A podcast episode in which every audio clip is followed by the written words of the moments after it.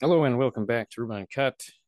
Today I realized I never gave my review for Indiana Jones, which I have seen, and I do feel like I have some things I want to say about it. Now, to be fair, I've only seen it once.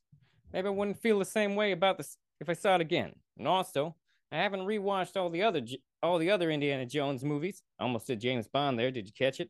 Spiritually related characters, if you think about it, as uh, as actually his creation was something that George Lucas and uh, George Lucas and uh, Steven Spielberg wanted to make a Bond esque character, so they made him, and history was made. Cinema history, that is. I'm being completely honest. I actually sometimes think that Indiana Jones might be my might be my favorite thing that Steven Spielberg has given to pop culture. I mean, I know, I know. We got E.T. over here, and I grew up watching the shit out of E.T. the same way I grew up watching the crap out of Indiana Jones and Star Wars. When I was a kid, I was all about those movies. And Back to the Future. Yeah, I know. I'm a millennial. I grew up, these were the action adventure movies of my childhood. Although, as a child, as a child, I was completely oblivious to the fact that the power of love was the uh, friggin' the friggin' theme song to Back to the Future One, which uh, is like, uh, what the hell, guys? First of all, it, it doesn't fit the movie at all, uh, unless you're making some type of elaborate joke at the fact that his mom wants to bang him. What? Yeah, no. It also it, it just sounds like generic 80s crap. Sorry to whoever made that song. It's just like, come on, man. I, I, as a child, I completely forgot this even existed. Uh, okay, wait, I'm getting sidetracked here. I fell down a millennial, uh, millennial, uh, what you call it, nostalgia rabbit hole there for a second. But let's let's pull ourselves back to Indiana Jones. There have been a lot of Indiana Jones movies. You got uh of the Lost Ark, classic, possibly the best. uh, almost did it again possibly the best Indiana Jones movie. Uh, like I said, I haven't rewatched them all to give them a true ranking. Maybe I should make that a video, tape, podcast. You know what I mean. I'm having a weird day. Give me a break. You have weird days. You know it.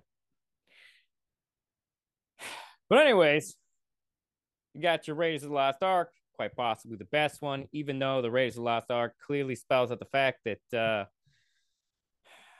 while Indiana Jones was a college professor, he uh, had an affair with a 15 year old who he was friends with their dad. So that's that's a thing that's in that movie. The 80s were a weird time, man. You got to understand. Boomers did not understand like boomers boomers were all are all hebephiles. It, it's a fact. All boomers are hebephiles. Although to be fair, I read a statistic one time that said about 95% of people actually have uh, hemophilic tendencies. However, you know, like just for just for the record, that that doesn't make it okay to have an affair with your friend's 15 year old daughter. That's uh, that's still mighty, mighty, mighty fucked up, Indiana Jones. But I'm getting sidetracked again. Point is, Raise the Lost Ark, classic, brilliant, possibly best Indiana Jones movie. Then you got Temple of Doom, and uh, Temple of Doom. It's uh, it's okay. I mean, it's not bad, but like, it was the first Indiana Jones movie to make you go, eh, it's just, this just feels like a sequel. Just, just feels sequely, sequelitis. Is that the term? I think it is. We of course have the Last Crusade, which of co- which actually brings in one of the James Bond actors, making a full circle. Sean Connery, of course, plays Indiana Jones' dad, which uh, metaphorically feels uh, it's a very meta joke. It seems like a very meta joke. I approve. Last Crusade.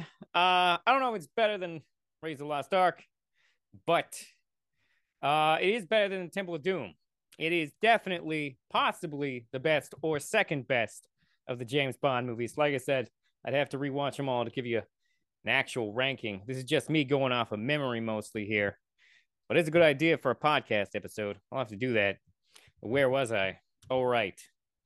Then after Temple of Doom, we had Kingdom of the Crystal Skulls, which I'm going to be honest, I think got a lot of criticism it didn't really deserve.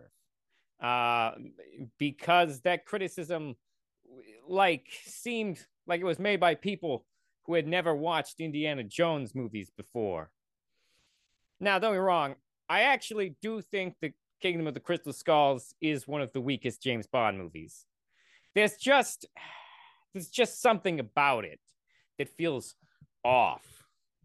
Like it's like it's a weird mishmash of simultaneously feeling very dated, but also having much more CGI than any other Indiana Jones movie, or at least more noticeable CGI. I don't know how much CGI is actually in the newest one. It looks like a lot of practical effects, but I know they at least were uh, de aging Harrison Ford and slapping his face on stunt doubles with computers. So we know that's at least in there. But I'm getting ahead of myself. Uh, King of the Crystal Skulls was heavily criticized for a lot of weird things, like the scene where James Bond uh, did it again. Indiana Jones throws himself into a uh, refrigerator, a lead-lined refrigerator to get to survive a nuclear explosion. That's I'll admit that's pretty wild and fantastical. However, this is also a franchise where uh, you know, the the la- the lost the Ark of the Covenant melted a bunch of Nazis' faces. I don't I don't think anyone came here for the science. Is what I'm saying. And then also people were mad that the end it's interdimensional aliens are the uh, are the root of this one. Never mind that that's the actual theory that goes along with the crystal skulls that anyone should have been able to see coming if they'd ever done any research into the crystal skulls to find out this is one of the most prominent of the friggin' theories about them. And also, George Lucas is obsessed with this kind of shit. No, really, George Lucas was a big, I think the world is going to end in 2012 guy. Really, really. I, I don't know if anyone's asked him about it since, but uh, one does want to be like, hey, George, do you feel weird about that at all? You seem pretty certain that 2012 was the end of the world. Kingdom of the Crystal Skull was criticized for having aliens in it, which once again I think is kind of a dumb complaint because, well, you know, it's a series where we saw a still beating heart be voodooed out of a guy's chest. Although, wait a minute, no, wrong part of the country, wrong part of the world. What do they call magic from? What do they call magic from that part of the world? I don't know. I have to look it up. Not gonna look it up right now though, because that would be a distraction. Moving along, and then of course, in the Last Crusade, a bunch of people try to drink from the Holy Grail, and one guy drinks, and somebody drinks from the wrong Grail, fucking turns to dust. Also, they find the Holy Grail in a room with a guy who's been alive since the Crusades. Uh, what I'm saying here is that, like, if your problem with the Indiana Jones movie is that something wildly fantastical occurs, I don't I don't think you understand what these movies are about. They're like James Bond, but with more. Just more. Archaeology has always had sort of a, a tilt towards the supernatural or fantastical. That's part of the appeal. I mean, it's not necessarily realistic, but like it's hard to escape the general je ne sais quoi of this. I hope I'm using that correctly. Of of the weird, extra paranormal and supernatural things that occur inside of freaking Indiana Jones movies. I don't know if a lot of people were willing to give the, the first and third movie a pass because Christianity, but like, what? I mean, I, I mean, I'm down with God, but like I don't that theory doesn't make me think less about aliens. But there are a couple things that I do think are worth pointing out about the crystal skulls that I do think are worth uh, criticizing. Like, okay, so first of all, you heard me say it. Uh, it is a strange combination of outdated and attempts to be modern for that period of time. Like, there's just something about it that feels off. Like it's trying to imitate the overall feeling of an Indiana Jones movie from the bygone era. And on top of that, Indiana Jones fights communists. And I'm gonna I have a theory here. All the best Indiana Jones movies, Indiana Jones fights Nazis. No. Think about it. First movie fights Nazis. Classic. Cinematic masterpiece. Second movie, he eh, is going around stealing shit from brown people. Nazis aren't really super important to it. Unless I'm forgetting. Unless I'm forgetting something. Wait, who were the white bad guys in that movie? They weren't Nazis, were they? I feel like they weren't Nazis. Okay, this I'm actually going to have to look up. Nope, I was right. Not Nazis. His main villain is brown people. Ew. Bad. That choice aged poorly. Talking about Mola Ram. It's absurdly hard to forget, and yet I forgot him. His evil scheme is collect is to collect five Sankara stones and use them to bring about the reign of the goddess Kali.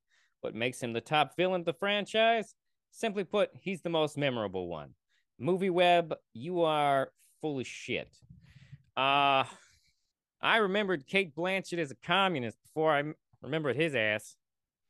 Although, in fairness, Temple of Doom, the only Indiana Jones movies I've watched less than Temple of Doom are Kingdom of the Crystal Skulls and the new one. Oh, wait, that's right. I was criticizing Kingdom of the Crystal Skulls. Right, it's got communists instead of Nazis.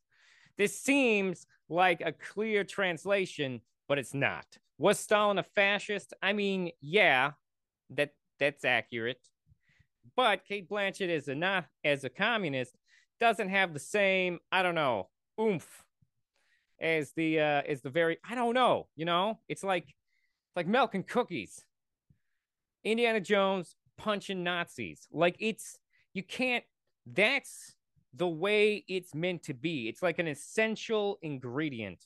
Any any Indiana Jones movie where James where did it again.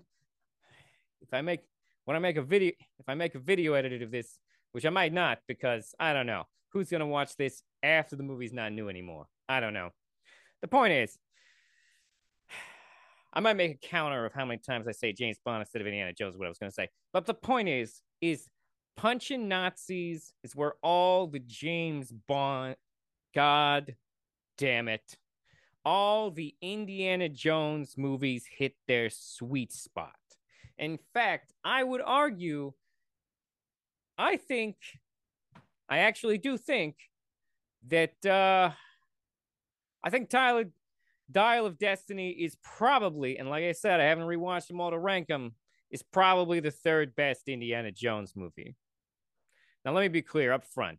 It doesn't really, it doesn't completely get there in terms of delivering the classic. Like it doesn't, it doesn't hit the same way that the original mo- two movies, that those first, that Raiders of the Lost Ark and The Last Crusade do, and maybe even Temple of Doom hits this thing, hits a little bit differently in a way that's superior also, but I still think Dial of Destiny is the third best Indiana Jones movie. Uh, partly because it also doesn't do that. Let me explain. In Harrison Ford was like 78 or 79 when he made this movie. He is currently 80. Still looking good. And the movie doesn't try to run away from this fact. Now, I'm not sure how old he's supposed to be playing in this movie, but it takes place in the 60s, shortly after we've successfully launched astronauts into space. That's actually very plot important, by the way. And no, they don't go to space. It's actually a far more realistic and grounded reason that that is important. But I'm getting ahead of myself. What I was going to say there is that this movie is about Indiana Jones being old. It is about him being old. The movie is acknowledging the fact that he is retirement age adventuring. And the film even d- demonstrates this because when we meet him, well, technically, when we meet him, it's in a flashback to World War II where he's punching Nazis like he, you know, ought to be, where uh, he has an encounter on a train with a na- of a Nazi scientist played by Mads Mikkelsen, who, by the way, I don't know if it's because I just saw it, but I actually do think that he is a great Indiana Jones villain. Now, maybe it's just because Mads Mikkelsen is great. I'm sorry, everyone, but he was better than Johnny Depp in those Harry Potter movies. I know we're all sad because Johnny Depp got screwed over in, a, in what appears to be an unfair way, and I would agree with that. But Mads Mikkelsen acted acting wise blew him out of the fucking water. It wasn't even close. Johnny Depp was just doing whatever the fuck Johnny Depp's been doing for the last decade. Mads Mikkelsen comes in there, and I don't know if it's the fact that Mads Mikkelsen just naturally looks like a Nazi psychopath, but he comes in there and it's just like, bam, you feel it. You feel his villainy. Unlike whatever Johnny Depp was doing, just felt like a weird cartoon. Still won't save the franchise, but my point is, Mads Mikkelsen's great. He's good in this. As in, the movie directly, one of the things that I liked about the movie is that it directly tied in and connected the fact that, uh, you know, the US government brought a lot of Nazis over after World War II to do science and shit. And that's who Mads Mikkelsen is when we meet him back up in the 60s. He is a Nazi scientist who just helped make the American space rockets. And now he's trying to use his leverage that he got from launching those rockets to gain control of something called the Dial of Destiny, which he believes will allow him to travel through time. Nothing too spoilery yet, by the way. This is the basic premise of the movie. That's what the villain's goal is. And of course, here comes Indiana Jones to save the day. Now, there's a lot going on here. Now, because Indiana Jones is, you know, old, he has a lot more trouble fighting the Nazis, but he still gets in some good punches to the face. And it actually adds some kind of tension to a lot of things, knowing that the once uh, very, very dangerous Indiana Jones is not at 100%. He's struggling to still do the adventuring he used to do. It's part of the and it's part of the movie. One of Mads Mikkelsen's Nazi henchmen, but uh, to be fair, one of Mads Mikkelsen's Nazi henchmen would have been difficult for any of us to punch in the face. Dude is freaking huge. Boyd Holbrook is the is his other Nazi henchman, by the way, who uh who does a good job. I, although I will say, I do believe that the movie Logan is what got him this part. I'm just saying. Oh, wait, no, that totally makes sense. James Mangold directed that too. Also, that's the interesting thing here. This is the first one of these movies not directed by Steven Spielberg, as far as I'm aware. I'll have I'll have to double check that. It might come up in the editing. But but yeah. When we meet Mads Mikkelsen, he is currently working with a liaison from the CIA played by Shaunette Renee Wilson, who uh, does not realize what this uh, Nazi is up to. Worth mentioning. However, the big female character of the movie is Phoebe Waller Bridge as Helena Shaw, playing a uh, playing Indiana Jones's goddaughter, who he hasn't seen in a long time. And she also wants to die with Destiny, but she doesn't but she doesn't necessarily believe in its magical properties. She just, you know, wants to sell it for tons of money.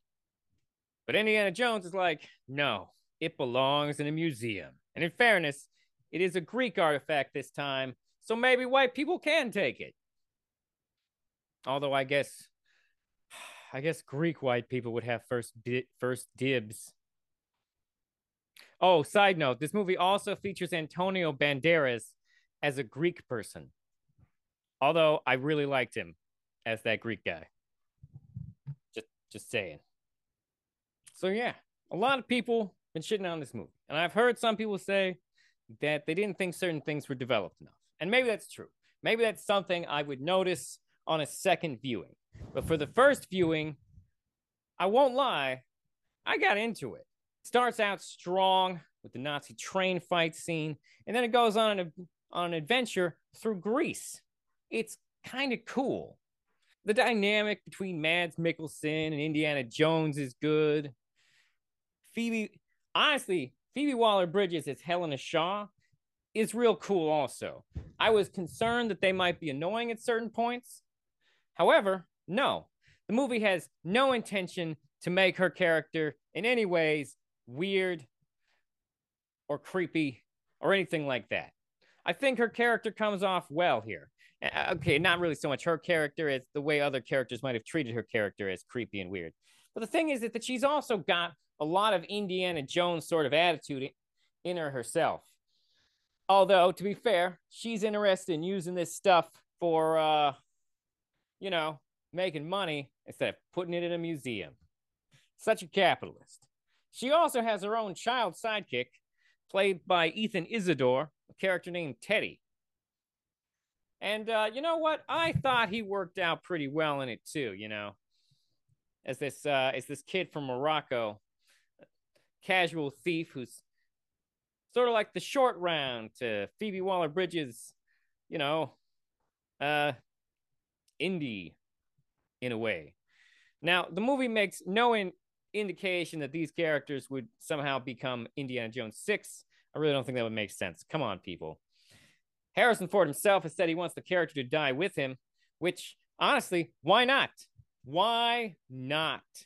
The nature of film is that we can save it unless unless of course you're a streaming service and you've just purged purged a movie from your services that have never ever had a hard copy streaming services you're making it really hard to not believe in piracy. Just just so you know. Just so you know. Making it real fucking hard not to believe in piracy. Give me back american pickle hbo max you fucking cowards. Where was i? All right. Indiana Jones and the Dial of Destiny. I, yeah, yeah, overall, I would say I dug Indiana Jones and the Dial of Destiny. Thought it kicked ass. Is it the best Indiana Jones movie ever? I don't think so. Probably not. Like I said, I'd have to rewatch them. All right. I'm going to get into some spoilers, some things I really liked that uh, I don't think I should ruin for you. So I'm going to put an ad break here. I, I honestly don't know if they're currently putting ads in my videos uh, because I don't currently qualify to make money off those ads. I just consider it a useful device here to make sure that people don't accidentally get to the spoiler section.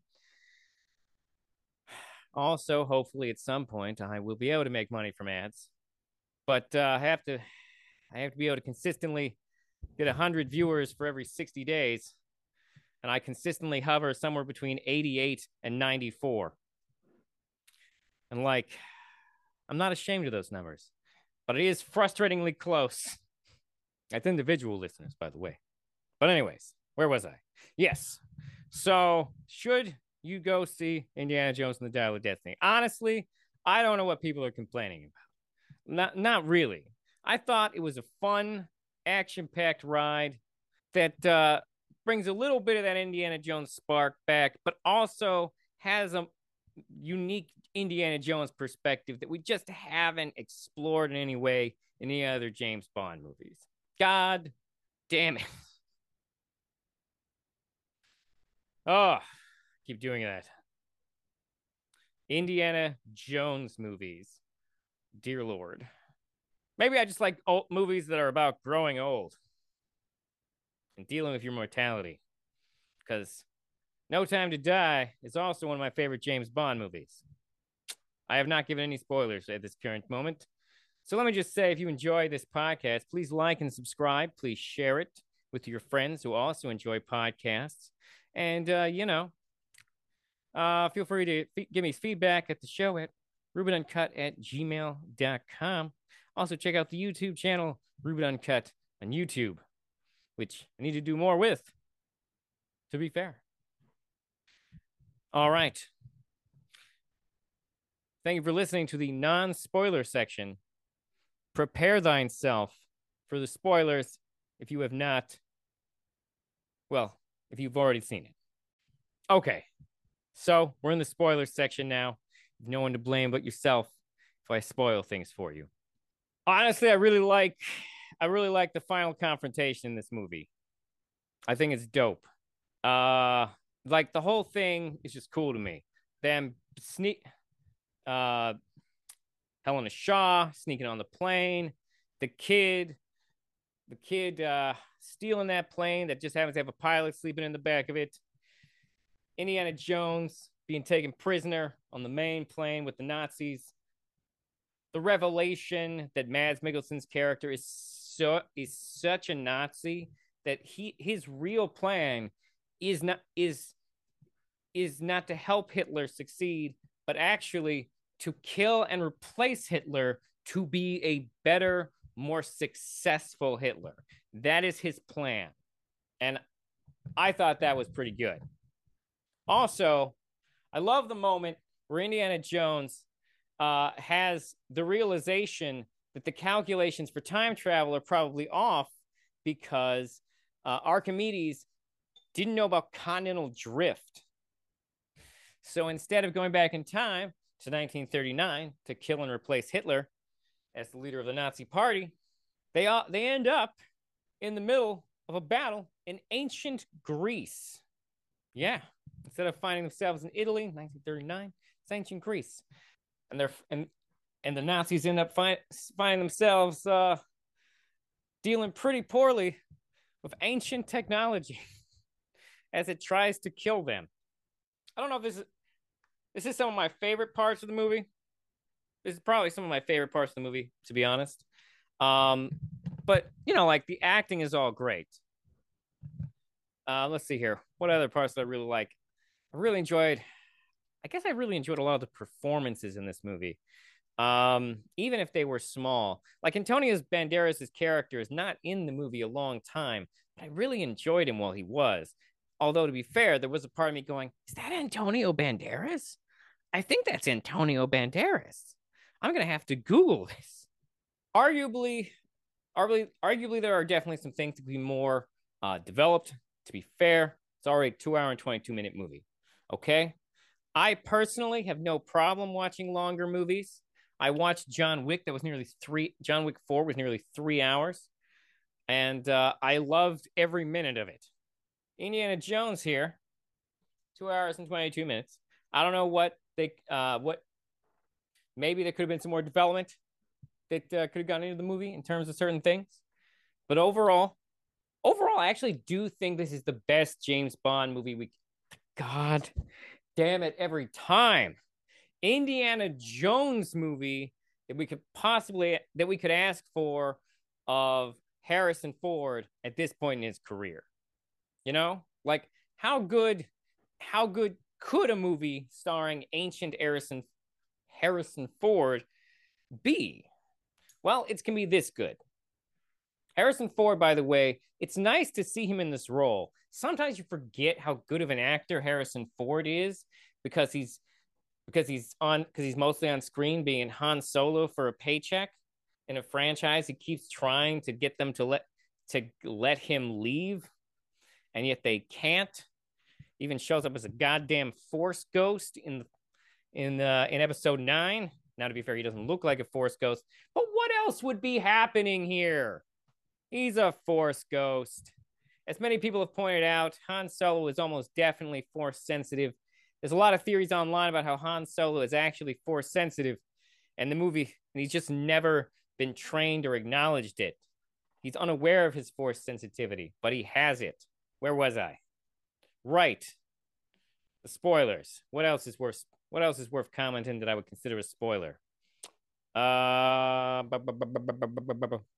right. So, uh, so the whole thing with the uh, the Nazis and the CIA that that of course that's going to get me because that's a big part of my whole outline of my major conspiracy theory about what's fucked up with America is is relating to that.